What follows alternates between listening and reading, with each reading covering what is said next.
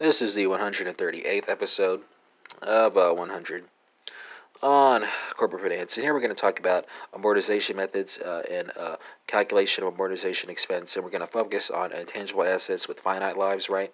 So, intangible assets with finite useful lives are amortized over their useful lives. Uh, this results in the cost of these assets being uh, quote unquote matched, right, with the benefits that accrue from them. I'm sorry. Uh, acceptable uh, amortization methods are the same as acceptable depreciation methods.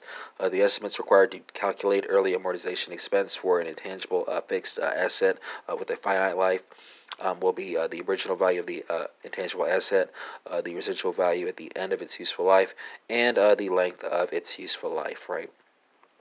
And that concludes this 138th episode of 100 corporate finance, not of course ruling at the possibility of bonus sessions